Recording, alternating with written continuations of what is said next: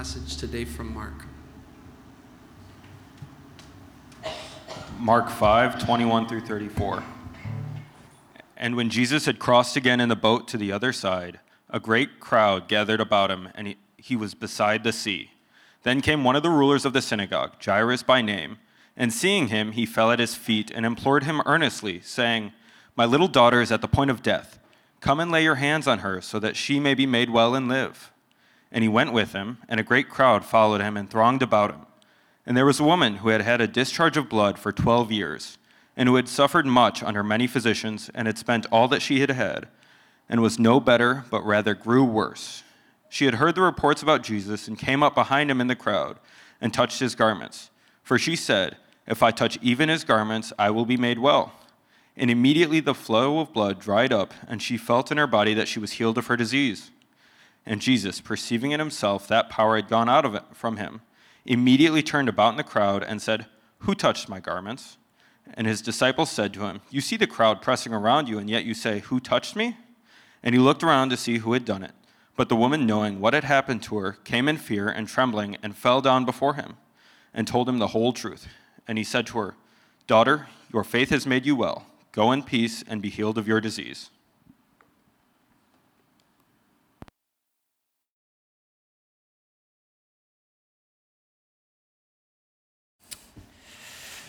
You may be seated. I'm going to pray. Father God, thank you so much for your word. Thank you that it is living and active, that it is God breathed, that you are the source, it is divine in its authorship. that it is necessary for our salvation, that it is clear enough for a young child to understand the good news of the gospel. That it is sufficient to handle our problems and our sin and how to live a life honorable to you and pleasing to you. That it is authoritative. It is the supreme authority of our life by which we submit all things to. That it is inerrant, wholly trustworthy, infallible, that it will not fail in its word and in its promises.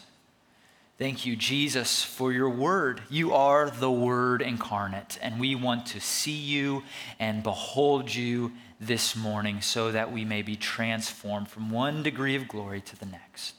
In Jesus' name, amen.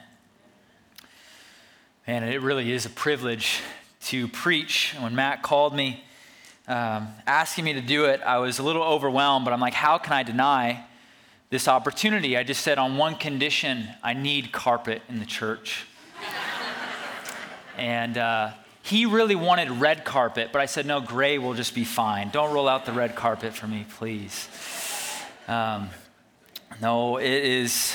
Um, you know, in my new role, I'm not preaching as much, I'm teaching a lot. And I tell my class that I'm really at heart a preacher. I love to preach and I want to do it for the rest of my life. So, how can I say no? And whenever I'm asked to preach, oftentimes my mind immediately starts perusing biblical texts and sermons that I've done. And Matt was like, just do one that you've already done. And I'm like, I can't do that. I'm going through all the sermons, the hundreds of sermons that I've been able and privileged to preach. And I'm like, I can't think of one. And usually this process can be pretty grueling. That is until God prompts my heart to stop and to consider who I will be preaching to. And it's not just this church, it's any church. And how on every Sunday, brokenness fills every church. And so instead of what cool sermon or cool uh, or, or obscure Old Testament text that I want to preach on to point to Christ, or instead, I begin thinking about those whose marriages are on the rocks those who are suffering with eating disorders, who are in ongoing secret sin, yet on Instagram, social media, you would think that their lives are great and perfect. But we all know they're not. I think of the anxious and the abused and the traumatized, many of which fill, fill this room.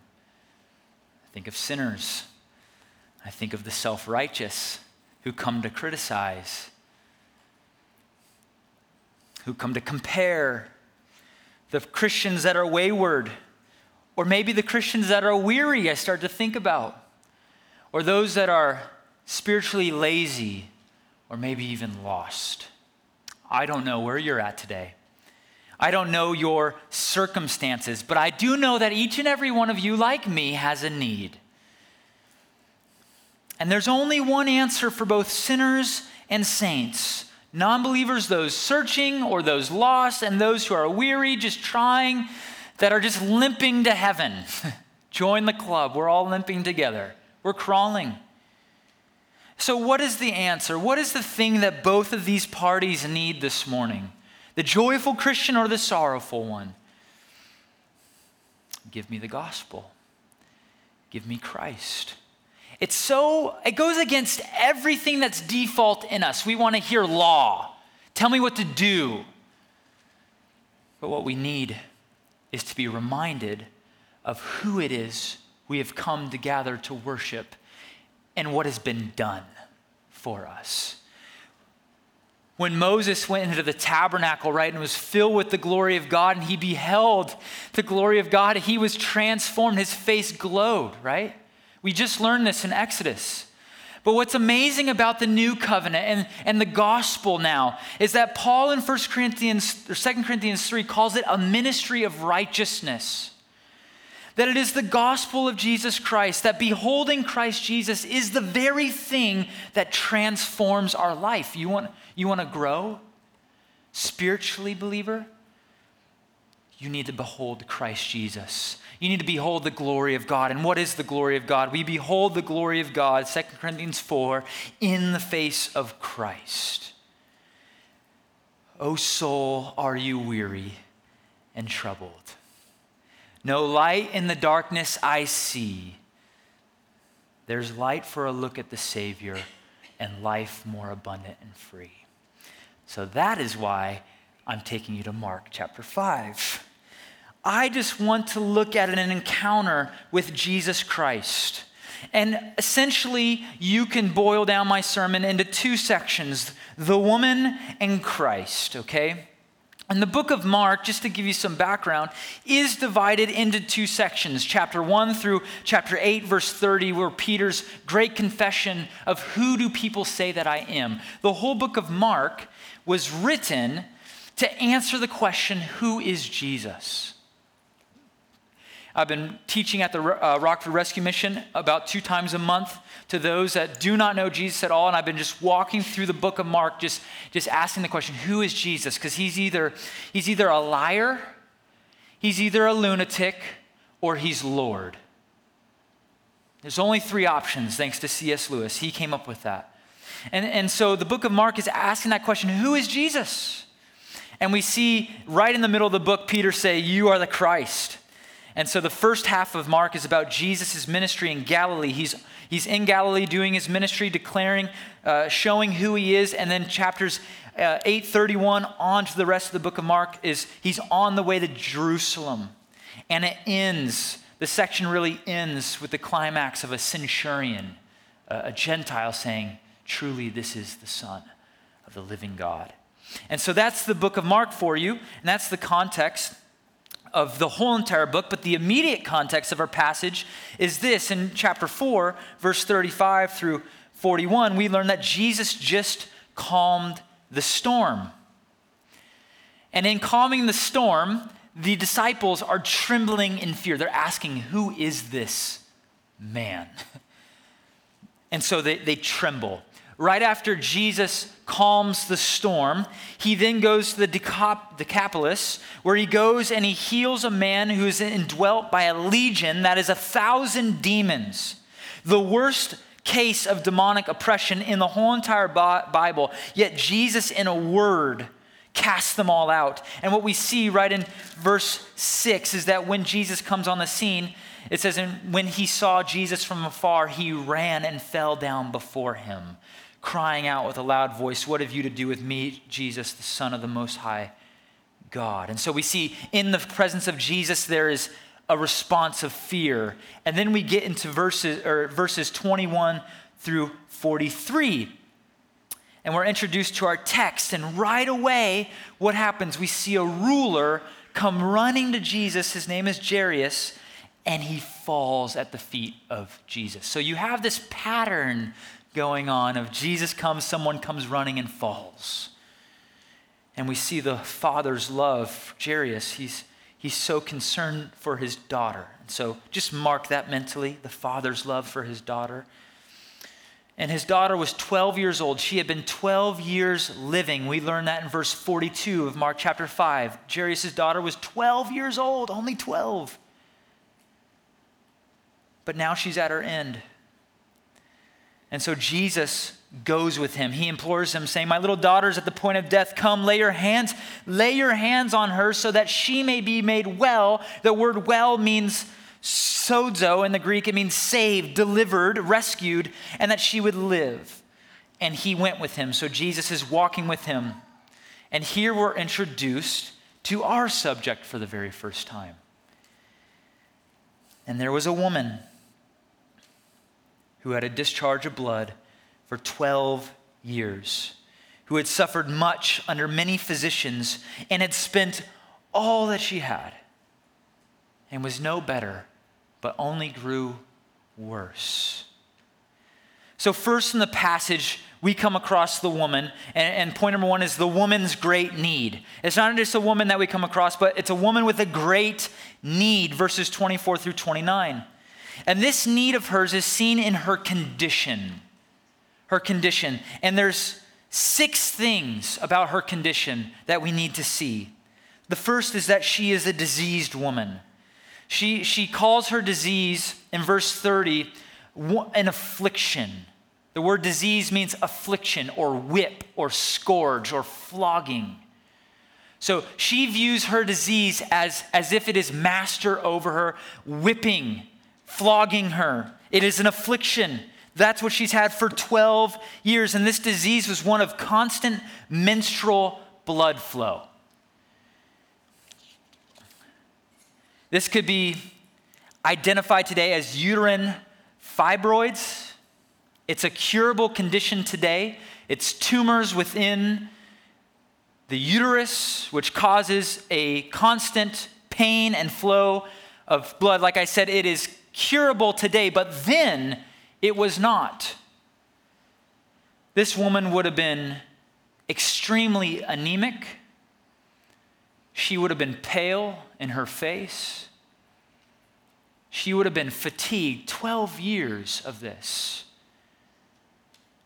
afflicted constantly. But what was even worse was that her disease left her spiritually unclean. So she was not only a, a, a, a diseased woman, but she was a defiled woman. She was a defiled woman, second aspect of her condition. And we know this because of the nature of it, which was that she had a discharge of blood. And blood in the ancient Jewish culture meant life, but it also meant death. She was, her spiritual status was one of defilement, of uncleanness. And, and Jewish ceremonial law was clear. So if you have your Bibles, go to Leviticus 15. You have to understand the context to, to know the severity of this woman's case. Leviticus chapter 15.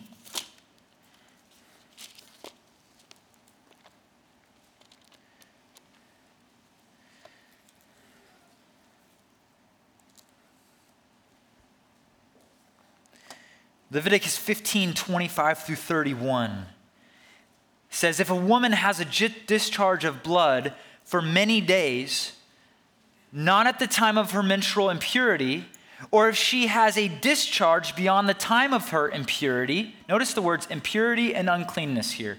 All the days of the discharge shall, be content, shall continue in uncleanness, as in the days of her impurity. She shall be unclean. Every bed on which she lies, all the days of her discharge shall be to her as the bed of her impurity, and everything on which she sits shall be unclean, as if the uncleanness of her menstrual impurity. And whoever touches these things shall be unclean, and shall wash his clothes and bathe himself in water and be unclean until the evening. But if she is cleansed of her discharge, she shall count herself seven days, and after that she shall be clean. And on the eighth day she shall take two turtle doves or two pigeons and bring them to a priest. This is key. To the entrance of the tent of meeting, tabernacle. And the priest shall use one for a sin offering and the other for a burnt offering. And the priest shall make atonement for her before the Lord for her unclean discharge. Thus, you, this is the whole point. Why, why these obscure laws? Thus, you shall keep the people of Israel separate from their uncleanliness. Or it's all about separation, which is what holiness is being set apart, lest they die in their uncleanness by defiling my tabernacle that is in their midst. Okay, we go back to Mark. So, she is spiritually defiled. Everything that she was and did was characterized by uncleanness. Imagine the psychological effects of that. She slept in her impurity, she sat in her impurity. Everything she touched became impure. Not only was she plagued, which is what the word disease means in our text, a plague, but she, to those around her, was a plague.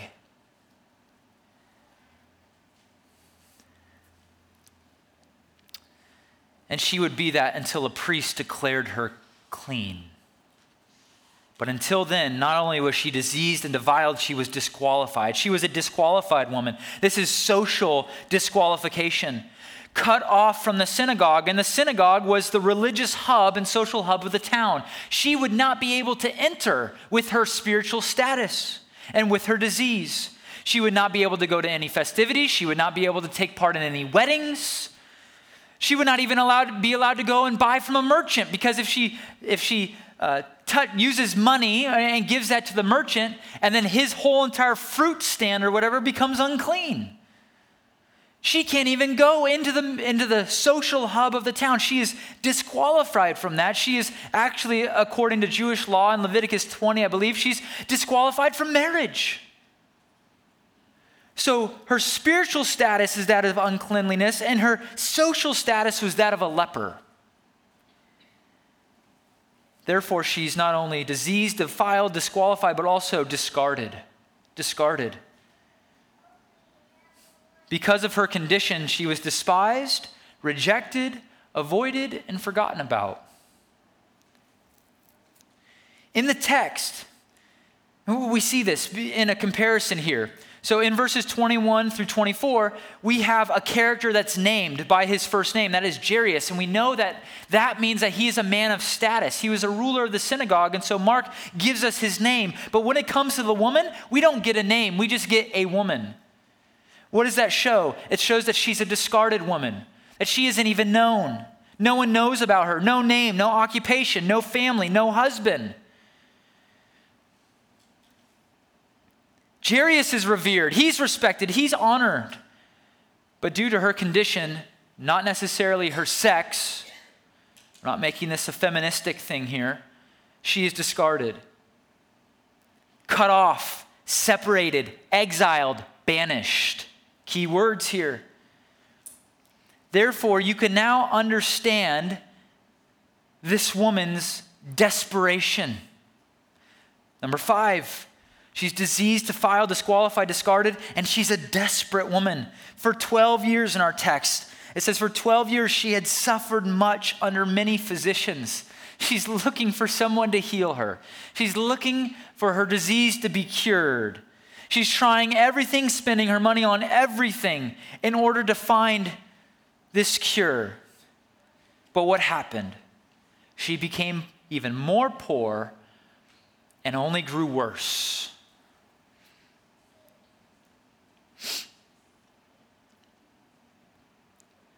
Desperate for a cure, not only physically, but in her mind, spiritually. Where do you get that from the text here? Because she says in verse 28, if I touch even his garments, I will be made well. That word well is sozo in the Greek. It means to be spiritually delivered, it means to be saved. And it's, she's not just talking physical saving, she's talking spiritually. She recognized that her need was not just a physical part, uh, uh, problem, but a spiritual one as well. Body and soul needed to be made well, otherwise, she is damned according to her status. For 12 years, she sought relief and found none. How many times do you think she was maybe exploited as well? It only grew worse, leaving her, number six, she's a despairing woman. Leaves her in despair. 12 years of death 12 years of hope fading, 12 years of letdowns, 12 years of sleepless nights, 12 years of never knowing the affection of a loved one. Imagine that. 12 years of scorn, 12 years of loneliness. Imagine that. This was the result of her condition. So, what's the point? What does this have to do with us? Friends, the point is to show you a physical representation of the spiritual condition of those who live outside and apart from Christ Jesus. This woman's physical condition is a perfect illustration to you of the nature and misery of sin. It is. And man lost in sin. This is man apart from Christ. And she is a, she's a reminder to you, Christian, of what you were saved from and why you are ultimately here, which is why you need to hear this and, and consider this. What were we saved from? we were saved from the incurable disease called sin.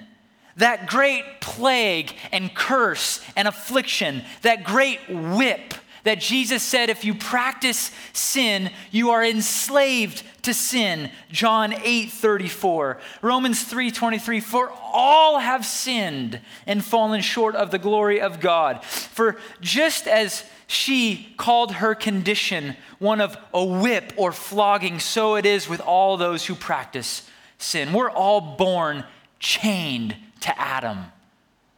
There's only two types of people here this morning those who are in Adam, chained to Adam, and those who are chained to Christ. The incurable disease called sin that defiles us, right? For, for just, and this is key when it comes to the nature of sin, for just as the one, what was the nature of this woman's condition? For just as her disease came from within and flowed out of her, which is what defiled her, so it is with sin. Turn the page in your Bible to Mark chapter 6 or 7. Look what Jesus says about sin in Mark 7, verse 20. He's talking to the Pharisees. They think that what's outside of the body, food, is what defiles them. Their environment is what defiles them. The system outside uh, uh, of yourself is what defiles you. But what does Jesus say really defiles you? Verse 20. And he said, What comes out of a person is what defiles him. For from within, out of the heart of man. The word heart there is, means it's the core of who you are. It's your affections, your will, your thoughts, everything of who you are. From within, out of the heart comes evil thoughts, sexual immorality, theft murder, adultery, coveting, wickedness, deceit, sensuality, envy, slander, pride, foolishness. All these things come from within, and they defile a person.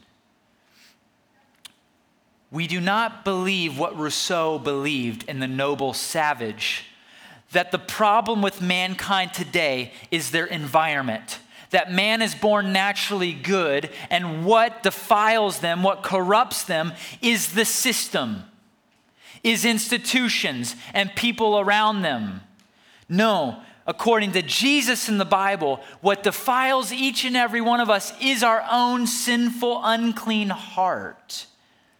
In fact, it's not only our sin, but Isaiah 64 6 say that according to, to God's perspective, even our good works are to him a polluted garment, which in the Hebrew is a menstrual garment.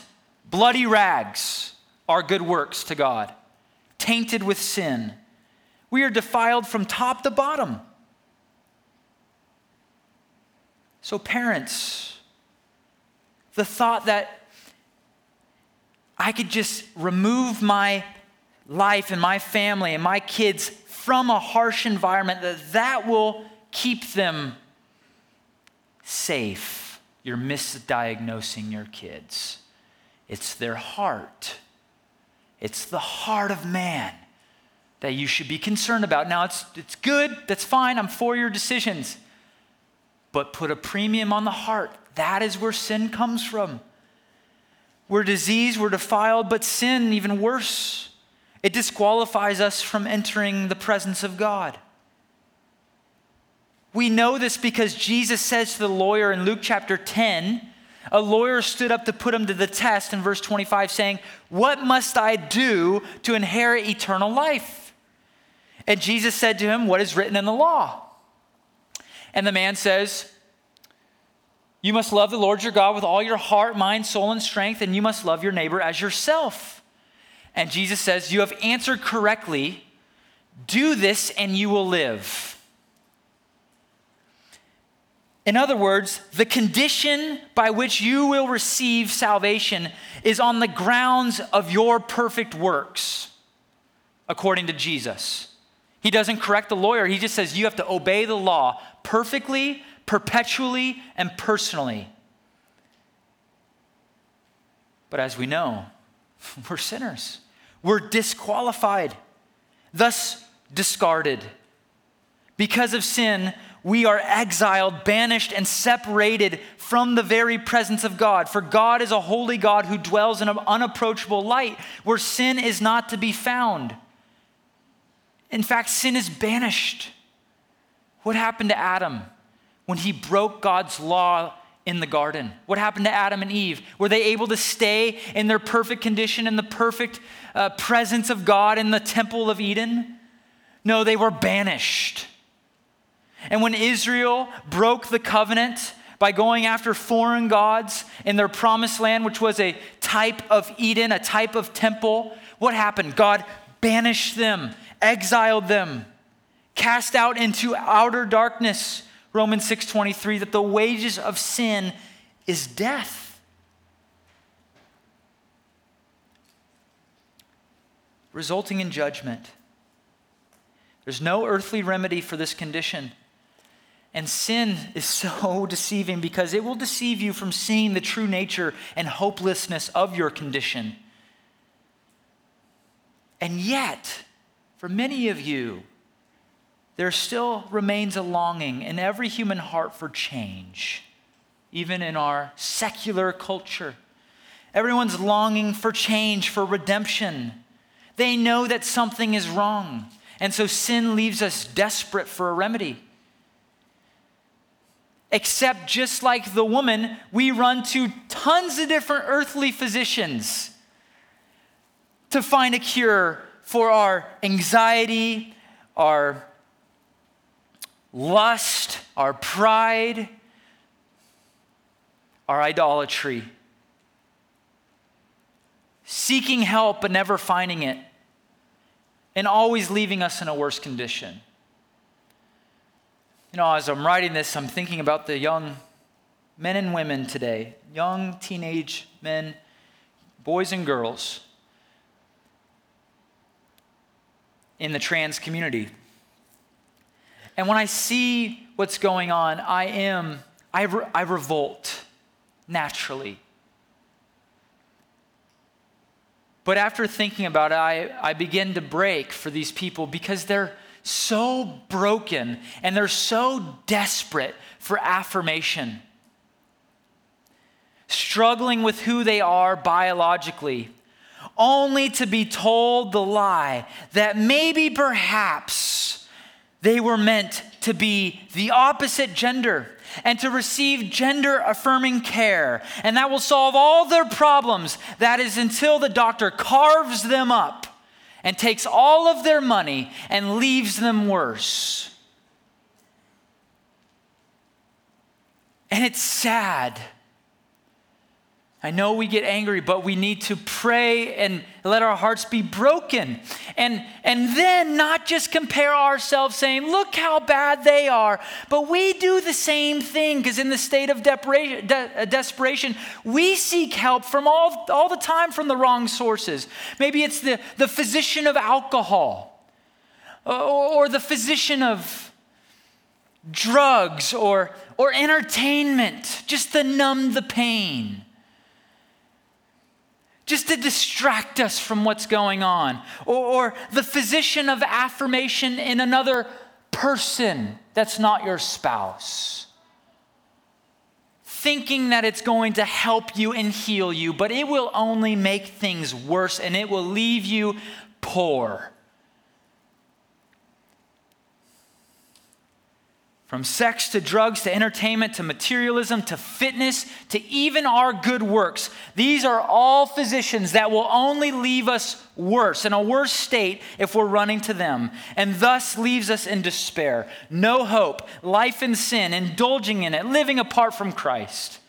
It leads to despair or pride. You might be prideful in your sin, but one day you will face despair for all of eternity. Friends, the woman's great need was not that she needed physical healing, it was that she needed to be saved from the power and effects of sin. And this is the great need of all of ours as well. Sin is the problem. we have to understand that. And this is the bad news. But it's the most important thing for you to grasp. Otherwise, you will remain like the crowd. Close to Jesus, maybe even touching Jesus, yet so far from him. See, the crowd was unaware of their need.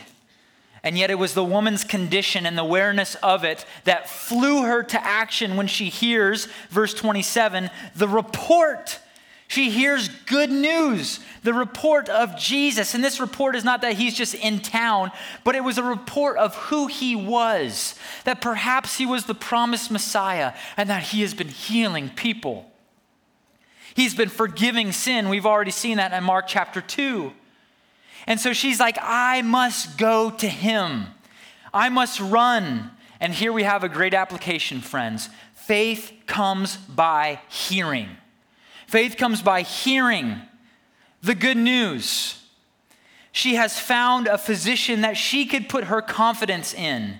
And she's saying, as she's running to him, she's saying, And if I touch even his garments, I will be saved. And in the Greek, that phrase is in the imperfect tense, which means she was repeating it over and over. She's, so she's working her way through the crowd saying, I, I must get to Jesus. I must touch his garments. I will be saved. I will be made well. I must touch even his garments. I will be saved. That she's working through the crowd.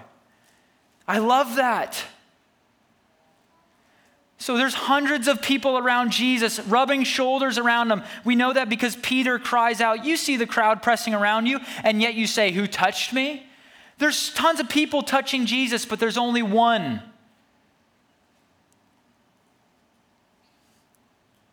who clings to Christ by faith. So she enters the crowd, making every single person she touched unclean.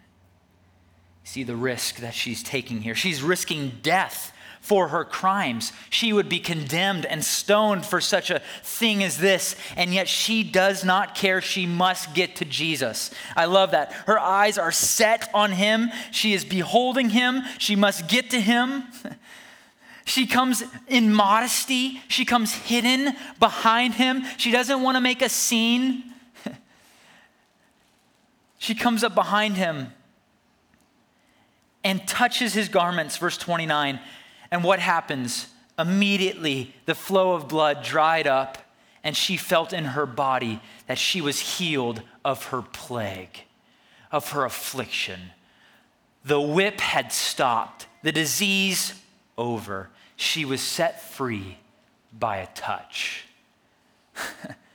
but not just any touch.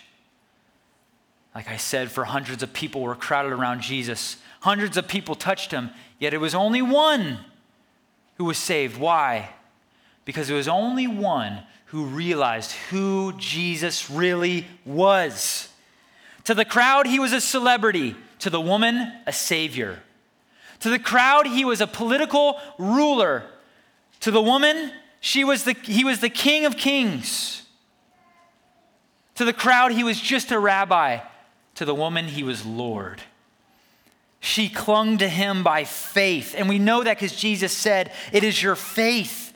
And it wasn't the quality or the strength of faith that saved her, it was Jesus, the object of her faith, that saved her. That's important. It's not the quality of faith, it's not the strength of the grasp upon Jesus that saves. It's the object of your faith that saves. That's good news for you who are weak in faith. That even the smallest amount of faith is able to bring you all the way into the arms of Jesus. She had faith in who Jesus was, and that made all the difference. I love what J.C. Ryle says about this point. He says, Many follow Jesus but derive no benefit. They, they follow out of curiosity, maybe under, but she followed out of a deep sense of her need and the Savior's power to relieve her. And there, there she received a mighty blessing. He goes on, he says, We see the same thing going on occasionally in the church of Christ today. Multitudes go to our places of worship and fill our pews. Hundreds come up to the Lord's table. But all of these worshipers, not few, really obtain anything from Christ. Fashion, custom, form, habit, the love of excitement, or itching ears are true motives of the vast majority. There are but few here and there who touch Christ by faith and go home in peace. It's a warning why is this the case of so many today that they love to follow Jesus, but they don't derive any benefit from him? Because they fail to see who Jesus is. And so, who is Jesus? To the crowd, he was a political rescuer, but to the woman, Jesus was the woman's great physician. This is point number two. I just want to focus on Jesus here. Three things we learn about Jesus' identity from the text. Verses 30 on, let's finish it. It says, And Jesus, perceiving in himself that power had gone out from him. It's the only time in the text where, in the scriptures where that kind of phrase is used. Don't necessarily know what that means, but he was aware that he healed someone. Immediately, he stops. He turns to the crowd and said, Who touched my garment? And the disciples, and we know from Luke, it's Peter, said to him, You see the crowd pressing around you, and yet you say, Who touched me? And he looked around to see. And in the Greek, that word is he looked intently. He kept looking. He had to find this woman. And we know that Jesus is the Son of God. He, we know that he knew who touched him, but he's looking to see who had done it. But the woman knowing, who had uh, knowing what had happened to her, came in fear and trembling fell down. See that? The demoniac Jairus, now this woman, fell down before him and told him, and from the Gospel of Luke, told the whole crowd the truth. And Jesus turned to her, looked her in the eyes, said, Daughter, your faith has made you well. Go in peace and be healed of your disease. Three things about Christ here that make all the difference. First is Jesus' power to heal and save is unmatched.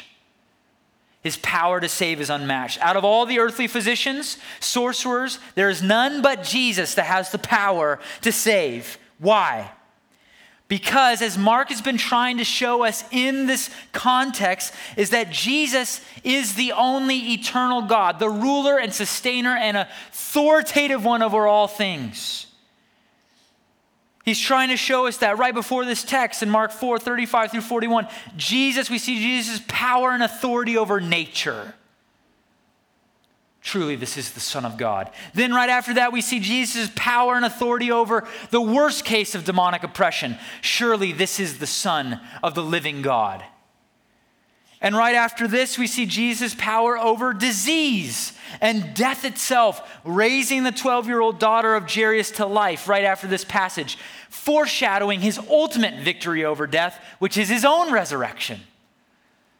He is the true, authoritative, all powerful King of kings and Lord of lords. He is the great physician.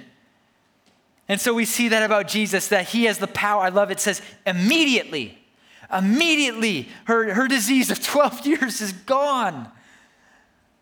The plague cured in an instant, which then leads to the second identity marker of Jesus. So we see that he is the eternal Son of God in his power.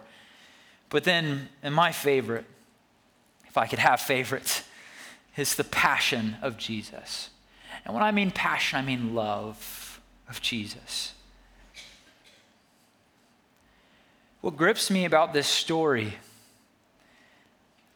this true account, is just how kind and sweet Jesus is to this broken woman. For if he is this kind to such a to someone this defiled among the people, I know he will be kind to me and receive me. That's what I think about. He's so receptive because if he uh, it would be to uphold the law, which is why I think this woman is coming down trembling in fear because she know that she just made hundreds of people unclean, including Jesus himself, according to the Jewish standards. And Jesus had every right to come down upon this woman according to the law, but instead, he's so kind to her. He wants to acknowledge her. He stops. He stops. This woman has never been acknowledged in her life, and yet he acknowledges her. He has to look at her, he has to affirm her, he has to assure her. It's so sweet and so kind, his love. And here's the thing it's not that Jesus is the loving person of the Trinity and the Father is not. He is the perfect display of the Father's love and affection towards his children. So, what we're seeing in action is the Father's love towards us. It's amazing. It's, it's how can it be? he, he stops and he stoops to her level. He looks intently for her. And this is the only place in all the Gospels that he calls a woman daughter. Why? It has to be to assure her, to make sure that she knows that she is accepted and forgiven, that she's no longer a child of wrath, but a child of God. And I believe that she comes trembling and falls down before Jesus because she for sure now knows that, that for sure that he is the Son of God. He is who people are saying he is. So she falls down in awe. And Jesus welcomes her. But secondly, even deeper than his kindness in the moment, is his kindness towards her in the future. Because we have to ask the question how does Jesus heal her? on what grounds can Jesus declare someone forgiven and spiritually clean? Because according to the law, she would have had to go to a priest who would have declared her clean and made atonement for her, right? But Jesus does not command her to do that. So we have to ask the question why? On what grounds does Jesus have the authority to do that?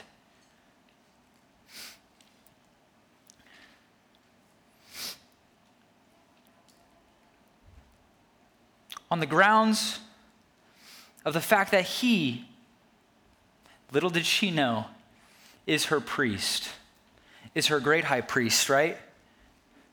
On what grounds is she healed? On the grounds of the great high priest who enters into the Holy of Holies once and for all for sin, to be the sacrifice for her. and so Jesus can declare her king because she, he is the eschatological high priest. He is the ultimate priest. He is the great intercessor. He's the great mediator between God and man. He is everything the tabernacle pointed to. I love what Hebrews says that he is a priest who is able to sympathize with our weaknesses and who, in every respect, was tempted as we were, yet without sin. And then in Hebrews chapter 7, I have to go here too, says this about our great high priest. Hebrews, sorry, Hebrews 5, verse 7. And in the days of his flesh, Jesus offered up prayers and supplications with loud cries and tears to him who was able to save him from death. And he was heard because of his reverence. Although he was a son, he learned obedience through what he suffered. And being made perfect, he became the source of eternal salvation to all who obey him, being designated by God a high priest after the order of Melchizedek. Jesus is the priest, He is the tabernacle, He is the sa- sacrifice. And so, on what grounds? On the grounds of Jesus' own life, death, resurrection, and ascension, can He declare someone spiritually free, delivered, saved, healed, forgiven. That's the ground by which you can be made clean this morning. Uh, it's the grounds by which you were saved. And I love the irony here because this woman was declared unclean on the grounds of her own blood which flowed out of her. Yet, she is declared clean on the grounds of Christ's blood covering her. Amazing. What good news! that there is a fountain filled with blood drawn from Emmanuel's veins. And sinners plunged beneath that flood lose all their guilty stains. Praise be to God that Jesus bore the plague so that she can be set free. He underwent the whip and the flogging so that she could be set free, so that you could be set free. He underwent the misery of, of, of disease called sin. He was discarded, he was despised. He bore the wrath of God so that you and I could hear the words, Go in peace. But only those who come to him by faith. It's one thing to hear a report about Jesus, but you must go. I'm giving you that report. You must go to him by faith. And so here we see the passion of Christ for sinners. And it's not the strength of faith that saves. No, it's the passion of Christ that saves. It's Him who saves. It's His love for us, not our love for Him. We love because He first loved us. Daughter, daughter, your faith has made you well. Go in peace. The last thing we see about Jesus is we see the promise of Jesus we see the power, the, the passion, the promise. How do you know you aren't just a part of the crowd this morning? How do you know you, you are really a son or daughter of Christ? How can you be sure that you will hear the words or have heard the words, daughter, son, you are mine? How do you know that you know? It's not in your performance. Jesus didn't say, because you came quickly, that's why you're saved. It's not in your good works. It's not in what you do for God. That's not the grounds of your assurance. It's not even in your faith or the quality of your faith. Faith is the rope that attaches us to the object. It's all about the object of our faith. It's by beholding Christ and taking him at his word when he says this. How can you be sure? How can you hear the words of assurance this morning from Christ Jesus himself? through his word. He is the word. He says, Come to me, all who are weary and heavy laden, and I will give you rest. He says, For I am the bread of life. Whoever comes to me shall not hunger, and whoever believes in me shall never thirst. All that the Father gives to me will come to me, and whoever comes to me, I will never cast out. And Jesus says, For whoever looks on the Son and believes in him should have eternal life, and I will raise him up on the last day. I will, I will, I will by no means cast you out. Friends,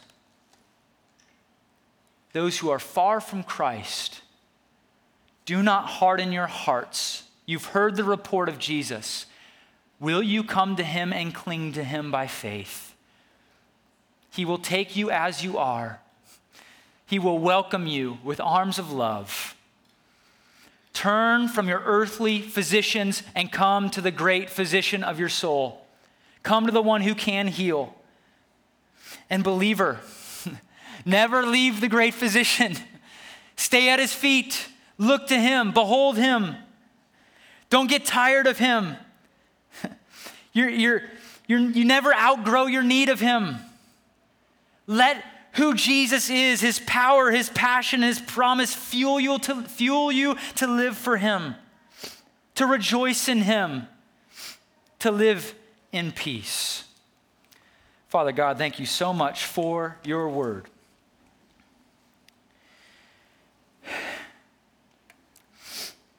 What love. Lord, I'm so thankful to be able to sing this song, Here is Love, Vast as the Ocean loving kindness as the sea. For if my sin is the great lake, so Lord, your mercy and grace is the Pacific Ocean. It's far outseeding my sin. Lord, I pray that we would take our sins seriously, our condition seriously, that we would be reminded of what we were saved from, so that we may be filled with thanksgiving to live for you all the more, and that we'd never grow tired of looking to you, Jesus Christ, because in you we see the Father. We know that the work of the Holy Spirit is to help us see the Son. And so keep our eyes on Christ, the radiance of the glory of God. In Jesus' name, amen.